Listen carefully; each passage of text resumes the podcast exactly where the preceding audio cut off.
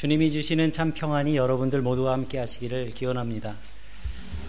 오늘 그 시온성가대가 불렀던 그 찬양은 제가 예전에 이렇게 즐겨 부르지 않던 찬양이었습니다. 왠지 그 복을 강조하는 것 같고 그래서 어 그랬었던 적이 있었어요. 그런데 어, 얼마 전에 올해 그 찬송을 한번 들으면서 그 찬송에 있는 가사대로 제가 그대로 한번 복을 세어본 적이 있습니다. 그런데 어, 정말 그 제 삶에 함께 하시고 임재하신 그 하나님의 복이 셀 수 없이 많은 것을 저는 확인하면서 너무나 은혜로운 찬양으로 저에게 다가왔었던 그런 은혜가 있었습니다. 오늘 그 대강 대림절 첫 번째 주일을 맞이하면서 어, 좋은 찬양으로 또 예배, 예배를 어, 은혜롭게 하신 우리 시온성가대 여러분들께 감사를 드립니다. 오늘 대림절 첫 번째 주일 그 교회력으로는 이제 새해를 시작하면서 어, 저는 요한계시록 그 이 장의 말씀을 오늘의 본문으로 선택했습니다.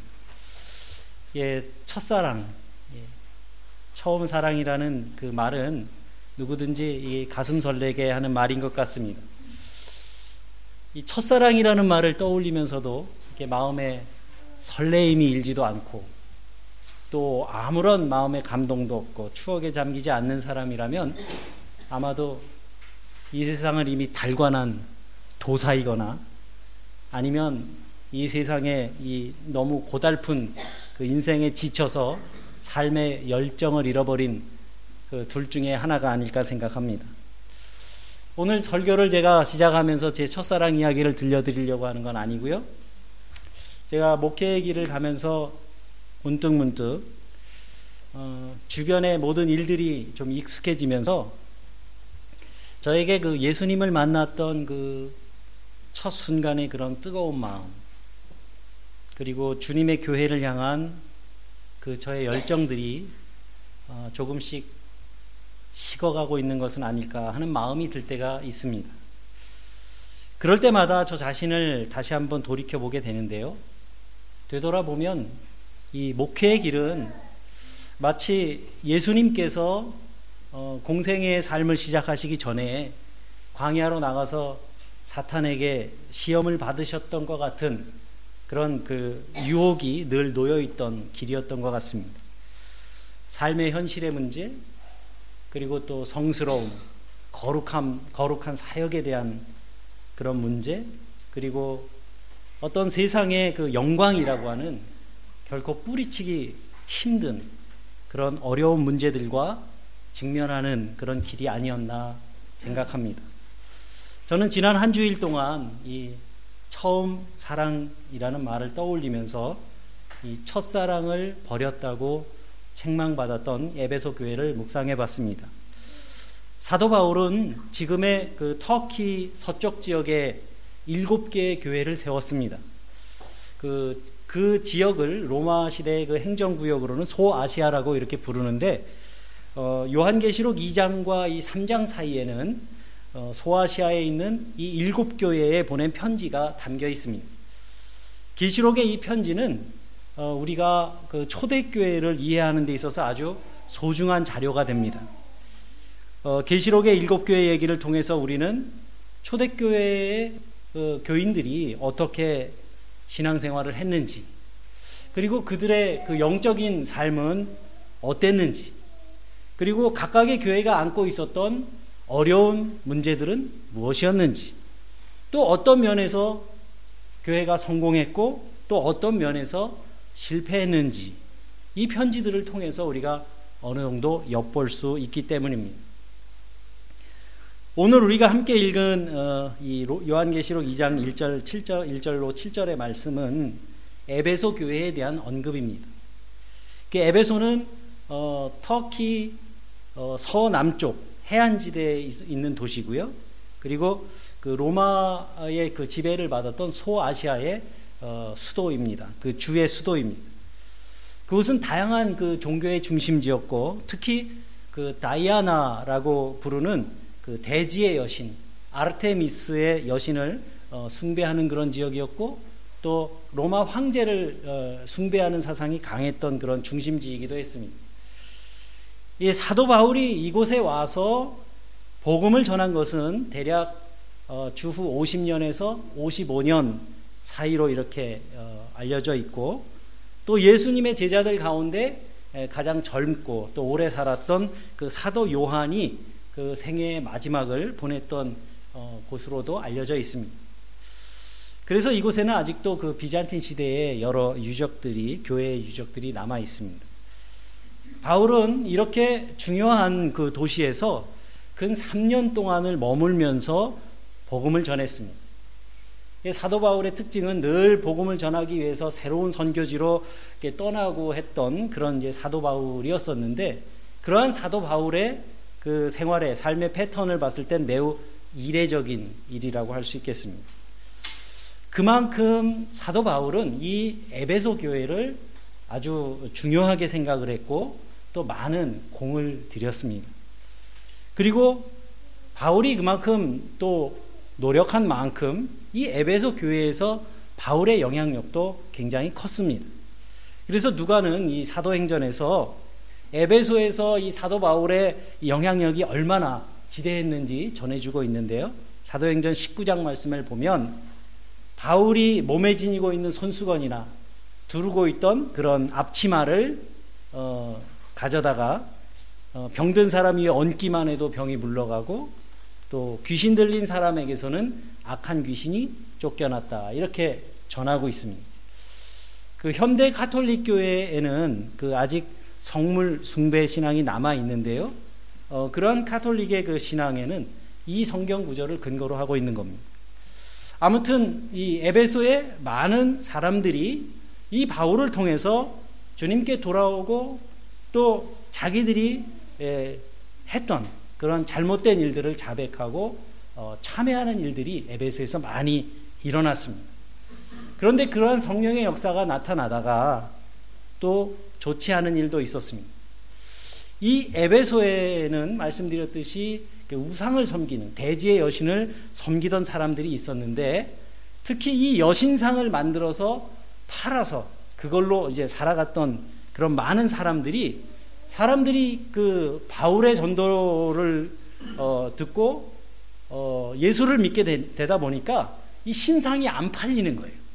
이 자기들이 이제 망하게 어, 생겼기 때문에 사람들을 선동해서 이 사도 바울을 죽이려고 합니다. 그래서 바울은 제자들의 그런 강권에 못 이겨서 에베소를 떠나게 되죠. 그래서 이제 배, 어, 에베소를 떠나게 된 바울이 그 에베소 교회의 장로들과 함께 밀레도 어, 바닷가에서 만나서 그들과 작별 인사를 나누면서 믿음을 잘 지켜 나갈 것을 당부합니다. 이때 그들과 이렇게 작별 인사를 나누는 바울의 모습이 참 비장합니다. 자기가 앞으로 예루살렘에서 겪어야 할 일들이 어떤 것이었는지, 감옥에 갇히고 또 환난을 당하게 될 것을 바울은 알고 있었기 때문입니다. 그래서 에베, 어, 바울은 에베소 교회의 원로들에게 이 스스로를, 교회를 잘 살피고 또 양떼들을 잘 보살피라고 간곡히 당부합니다. 이제 얼마 지나지 않으면 이 교회에 사나운 이리 같은 사람들이 와서 사람들의 영혼을 도둑질할 텐데 그들로부터 교인들을 잘 지켜달라는 당부를 거듭거듭 합니다. 바울과 에베소 교회의 장로들은 그 바닷가에 무릎을 꿇고 하나님께 기도했습니다. 그리고 다시는 이제 살아서 만나지 못할 그런 사실을 알았기 때문에 서로 울면서 입을 맞추고 이별을 했습니다. 신약 성경에서 가장 그 감동적인 그런 장면 가운데 하나가 아닌가 생각합니다. 실제로 그렇게 바울이 에베소를 떠난 다음에 이 교회에는 큰 어려움을, 어려움이 찾아왔습니다. 그리고 그들이 특히 어, 유의했던 것은 그 지역을 떠돌아다니던 그 순회 설교자들 가운데 거짓 교사들, 잘못된 복음을 전하던 거짓 교사들을 식별해내고 그들의 악한 영향력에서부터 신도들이, 신도들의 영혼을 도둑질하지 못하도록 하는 일이 가장 중요한 신앙적인 과제였습니다. 그런 면에서 이 에베소 교회는 주님께 칭찬을 듣는 교회였습니다. 그런 일들을 이 에베소 교인들은 잘 해냈어요. 그리고 에베소 교회는 또 니골라당을 미워했다고 칭찬받고 있습니다.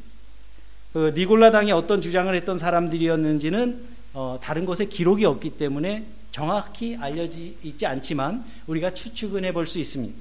이 니골라라는 단어의 뜻을 어, 보면 이 사람들은 사람들의 마음을 정복해서 나쁜 영향력 안에 사람들이 살아가도록 하는 그러한 사람들이었습니다. 그러니까 니골라당은 사람들이 그 시대가 추구하는 가치와 정신에 적당히 편승해서 살아가도록 사람들을 설득하고 또 잘못된 길로 가게 하는 사람들이었습니다.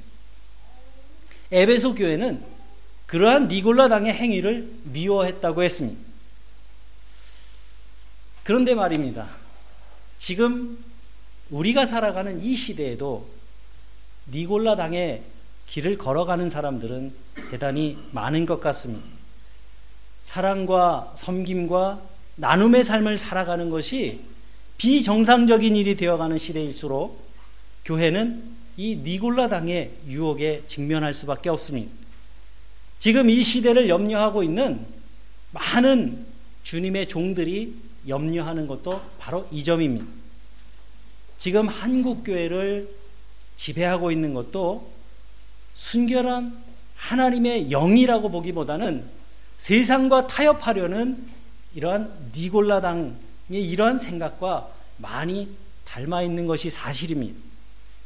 하지만 에베소 교회는 굳은 신앙의 의지로 그들과 타협하지 않았습니다.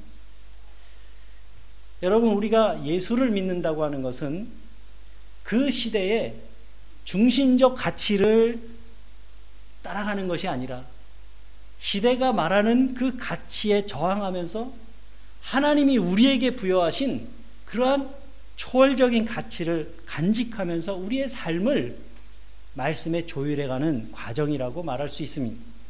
초대교인들은 로마 황제가 곧 신이고 또 로마의 평화가 진정한 평화라는 그 시대의 중심적 가치에 저항하면서 핍박을 받으면서도 아니다, 신은 하나님 한 분뿐이다, 그리고 사랑과 섬김과 비폭력의 평화, 즉 예수 그리스도의 평화가 진정한 평화다, 이것을 외쳤던 사람들이었습니다.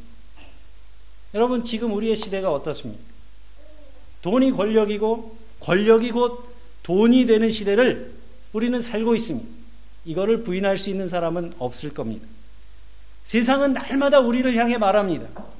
오직 돈만이 너의 안전과 노후와 평화를 지켜줄 것이다. 그러한 시대의 중심적 가치에 저항하면서 아니다, 아니다, 하나님이 우리에게 부여하신 다른 가치를 간직하고 살아가는 사람들, 그러한 사람들이 진정한 크리스찬이 아니겠습니까? 세상을 향해서 아니, 너희들이 틀렸다, 하나님은 지금도 살아계시고 우리의 생명과 삶의 주인이시다, 예수 그리스도가 걸어가셨던 그 길, 사랑과 섬김의 길이 안전한 길이고 평화의 길이고 진정한 평화의 길임을 선언하는 그러한 사람들이 주님을 따르는 참된 크리스찬이라 할 수 있겠습니다. 주님은 에베소 교회 신자들이 한 일과 수고와 인내를 잘 알고 있다고 칭찬하셨습니다. 그들이 한 일, 수고, 인내는 곧 믿음과 소망과 사랑과 정확히 일치합니다. 데살로니가 교회에 보내는 편지에서 바울 사도가 이 교회를 칭찬하면서 한 말을 여러분들도 기억하실 겁니다. 제가 작년에 십일월 첫째 주에 부임 첫 설교로 선택했던 본문이기도 합니다. 바울은 데살로니가 교회에 쓴 편지에서 그들의 믿음의 행위와 사랑의 수고와 소망의 인내를 칭찬했습니다. 그런 의미에서 에베소 교회도 믿음이 역사하는 교회였고 사랑의 수고가 있는 교회였고 소망의 인내가 있었던 교회였던 것입니다. 게다가 에베소 교회는 주님의 이름을 위해 고난받는 것도 마다하지 않는 그런 교회였습니다. 여러분, 성경은 교회가 고난받기를 거절하는 순간부터 주님이 주신 그 생명력에서 멀어진다는 사실을 일깨워주고 있는데, 이 에베소 교회는 주님의 이름으로 고난받기를 거절하지 않았고 어려움 속에서도 낙심하지 않았다고 칭찬받고 있습니다. 사실 신앙은 성도들이 함께 겪어내는 그러한 시련을 통해서 순수해지고 단단해지고 정화되어 가는 겁니다.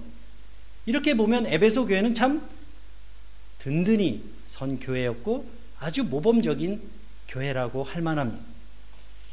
그런데 이 교회에 중요한 것이 한 가지 빠져 있습니다. 그것은 이들이 주님과 처음 만났을 때 가슴을 가득 채웠던 그 첫사랑의 마음이 어느 순간 무뎌져 버리고 마른 겁니다. 겉으로 보기에는 나무랄 데 없는 교회요, 멋진 신자들처럼 보였지만 그들은 살아있는 그 중심을 잃어버렸던 겁니다. 기쁨과 감격으로 가득 채워져서 내가 주님을 위해서는 무엇이든 할 수 있을 것 같았던 그 뜨거운 마음, 내가 주님을 위해서는 죽을 수도 있을 것 같았던 그 마음, 그 중심을 점점 잃어버리고 말았다는 말씀입니다. 에베소 교회는 참 멋진 교회였지만 그 안에 생명 있는 불꽃이 없었고 주님을 향한 그 열정이 사라진 그 공동체 안에 매력이 있을 리가 없습니다. 여러분, 저는 이것이 두렵습니다. 이런 모습이 나의 모습은 아닐까? 또 우리 교회의 모습은 아닐까? 겉으로 보여지는 모습은 중요하지 않습니다. 우리 안에 그러한 뜨거움이 남아있는가? 내가 그런 불꽃을 간직하며 살고 있는가? 예수님을 위해서, 예수를 위해서 가난도, 고난도 마주하지 않을 그 마음이 내게 있는가? 예수의 정신 때문에 조금 손해보면서 살 수 있는 그런 열정이 내게 있는가? 그것이 우리에게 있다면, 저와 여러분에게 있다면 우리 교회는 정말 주님께 칭찬받을 만한 좋은 교회가 분명합니다. 주님께서는 에베소 교회를 향해 사랑의 마음으로 권고하셨습니다. 내가 어디에서 떨어졌는지를 생각해내고 회개하고 처음에 하던 일을 하여라. 아주 쉽습니다. 이것은 잃어버린 첫사랑을 회복하라는 주님의 간곡한 초대의 말씀입니다. 이 회복의 과정은 간단합니다. 생각하고 회개하고 마땅히 해야 할 일을 하라는 겁니다. 여러분, 오늘날 이 시대를 살아가고 있는 우리들의 문제가 뭐겠습니까? 주머니에서 지갑이 없어지면 금방 알죠.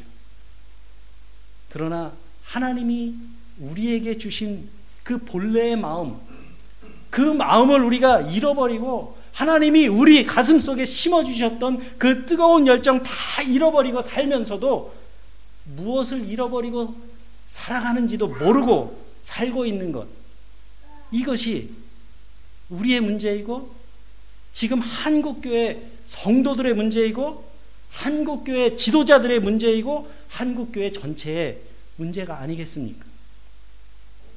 여러분, 나를 잃어버렸다는 것을 아는 것, 그거는 쉽게 얻을 수 있는 자각이 아닙니다. 아주 마음 아픈 겁니다. 그렇지만 그러한 아픔은 새로운 희망의 시작이 되기도 합니다. 환자는 어디가 아픈지를 제대로 알면 회복도 가능합니다. 지금은 돌이키고 회개해야 될 때입니다. 여러분, 회개란, 회개가 무엇입니까? 회개란 흐트러진 그 중심을 바로잡는 겁니다. 우리의 마음을 하나님의 중심으로 삼아서 거기에 맞춰가는 과정입니다. 진정으로 우리의 마음이 가서 닿아야 할 곳이 어디겠습니까? 그것은 다른 곳이 아닙니다. 바로 예수님의 마음입니다. 우리가 그 마음을 얻기 위해서 자꾸만 우리의 마음을 주님 앞으로 가져가야 돼요. 바쁜 일상 속에서 우리가 살아가지만, 아이들 돌보고 또 회사의 그 많은 업무 속에서 바쁘게 살아가지만 그 와중에서도 시간을 내서 주님을 생각하는 진실한 기도의 시간을 가져야 됩니다.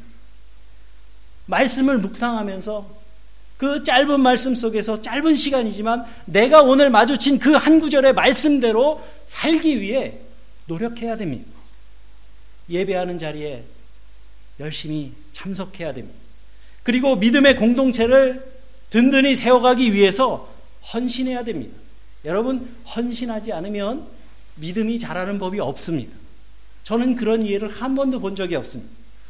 여러분, 교회가 건강해지려면 교회 안에서 부족한 부분들을 소리 없이 채워나가는 교인들이 많아져야 됩니다. 우리 교회가 사랑이 많은 교회, 우리 홍 집사님 기도하신 것처럼, 그리고 건강한 교회가 되어가고 있다고 여러분들 느끼신다면 그거는 우리 교회 안에 보이지 않는 곳에서 말씀대로 살려고 애쓰고 또 그렇게 소리 없이 섬김의 본을 보이는 분들이 계시기 때문일 겁니다. 교회가 어떻게 돌아가는지 뒷짐지고 구경만 하는 교인들이 많으면 그 교회는 뻔한 교회입니다. 여러분, 지금 우리의 마음은 어떻습니까? 우리의 마음이 예수님의 마음과 일치하고 있습니까? 우리는 예수의 피가, 예수 그리스도의 피가 우리를 구원한다고 고백합니다. 옳습니다. 예수의 피가 우리 속에 있을 때, 그래서 예수의 정신이 우리 안에서 부활의 생명을 가지고 살아날 때, 우리의 심정이 예수님의 심정이 될 때, 예수님께서 마음 아파하셨던 세상의 일들을 보면서 그것이 곧 우리의 마음의 아픔이 될 때, 우리는 구원받은 사람들이요, 예수님의 피가 우리 속에서 뜨겁게 흐를 때 우리는 거듭난 새 사람이 될 것입니다. 우리를 시도 때도 없이 유혹하는 세상의 죄와 맞서 싸우게 되고, 불의한 세상을 향해서 아니요, 그것은 아닙니다 라고 말할 수 있는 그런 담대한 용기를 얻게 되는 겁니다. 우리는 어떻습니까? 지금의 한국교회가 어떻습니까? 소금과 빛의 역할을 잘 감당하고 있습니까? 세상에 교회가 선한 영향력을 끼치고 있습니까? 왜 그렇게 못합니까? 하나님이 돌아가셨습니까? 우리 안에 예수의 피가 없으면 우리는 이미 영적으로는 죽은 사람들입니다. 우리는 주님이 교회들에게 하시는 이 엄중한 말씀에 귀 기울여야 합니다. 너희가 회개하지 않으면 내가 가서 내 촛대를 그 자리에서 옮기리라. 두려운 말씀이 아닐 수 없습니다. 설령 하나님의 이름으로 불려지는 교회라고 할지라도, 아름다운 십자가가 걸려있는 교회라고 할지라도 마땅히 해야 될 일 하지 않을 때 이미 죽은 교회다라는 선언입니다. 그 교회에서 내가 떠나겠다라는 말씀입니다. 여러분, 여러, 영혼을 잃어버린 교회는 죽은 교회입니다. 그 맛을 잃은 소금과 같은 교회는 더 이상 생명 있는 교회일 수가 없는 겁니다. 그래서 예수 그리스도의 피로 채워져 살아가는 사람들은 함부로 살 수가 없습니다. 다른 사람들을 함부로 대할 수도 없습니다. 하나님 지으신 이 세상을 함부로 파괴하며 살 수도 없습니다. 그런데 이렇게 주님을 우리 속에 모시는 것이 신앙의 핵심인데, 그보다 중요한 게 한 가지 더 있습니다. 그것은 내 안에 모신 그 하나님이 내 삶의 주인이 되도록 나 자신을 하나님 앞에 드리는 과정이 필요합니다. 이것이 부르심에 응답하는 삶, 즉 소명에 대한 올바른 이해입니다. 우리는 언제부턴가 믿음의 정성스러움을 많이 잃어버리고 말았습니다. 일주일에 한 시간 예배 드리는 일도 소중합니다. 그렇지만 우리가 예배에 참석한다고 해도 정작 우리의 삶의 변화가 없다면, 내 마음이 예수님의 마음으로 조율되지 않는다면 우리는 과연 예배하는 사람이라고 할 수 있을까? 타성에 젖은 신앙생활은 오히려 우리를 영적으로 냉담한 사람으로 만들어버립니다. 예수 믿는 횟수가 늘어날수록 영적으로 냉담한 사람이 되기 쉬운 이유가 바로 여기에 있습니다. 믿음의 연륜이 쌓여가면 헌신하는 헌신자가 되어야 되는데, 헌 신발 같은 헌신자가 되면 안 되는 겁니다. 그래서 오래된 헌신, 신자는 헌신자가 되어야 되는데 헌신자가 되면 안 돼요. 이경수 집사님 마, 맞아요? 돌이켜야 됩니다. 그래서 신앙생활을 싸움이라고 하는 겁니다. 주님의 영광을 나타내기 위해서 세상의 삿된 욕망과 싸우고, 거짓과 불의와 싸우고, 안일함과 싸우고, 악한 영들과 싸우면서 내 속에 그리스도가 승리하시도록 하는 것이 바로 신앙생활의 과정입니다. 주님은 환난과 학대와 고통을 참아내면서 진리를 증언하고 또 악을 이기는 사람에게 하나님의 정원에 있는 생명나무의 열매를 먹게 하겠다고 약속하셨습니다. 그 열매란 무엇입니까? 그리스도를 통해 부여된 새로운 생명, 영원한 생명의 약속입니다. 사랑하는 교우 여러분, 이제 교회력으로 새해를 우리가 맞이했습니다. 그리고 한 해를 마무리하는 시간입니다. 밤은 점점 길어지고 날씨는 추워져 가지만 우리의 내면은 주님의 말씀으로 점점 더 밝아지고 주님을 향한 첫사랑의 열정으로 뜨겁게 뜨겁게 타오르시기를 주님의 이름으로 간절히 기원합니다.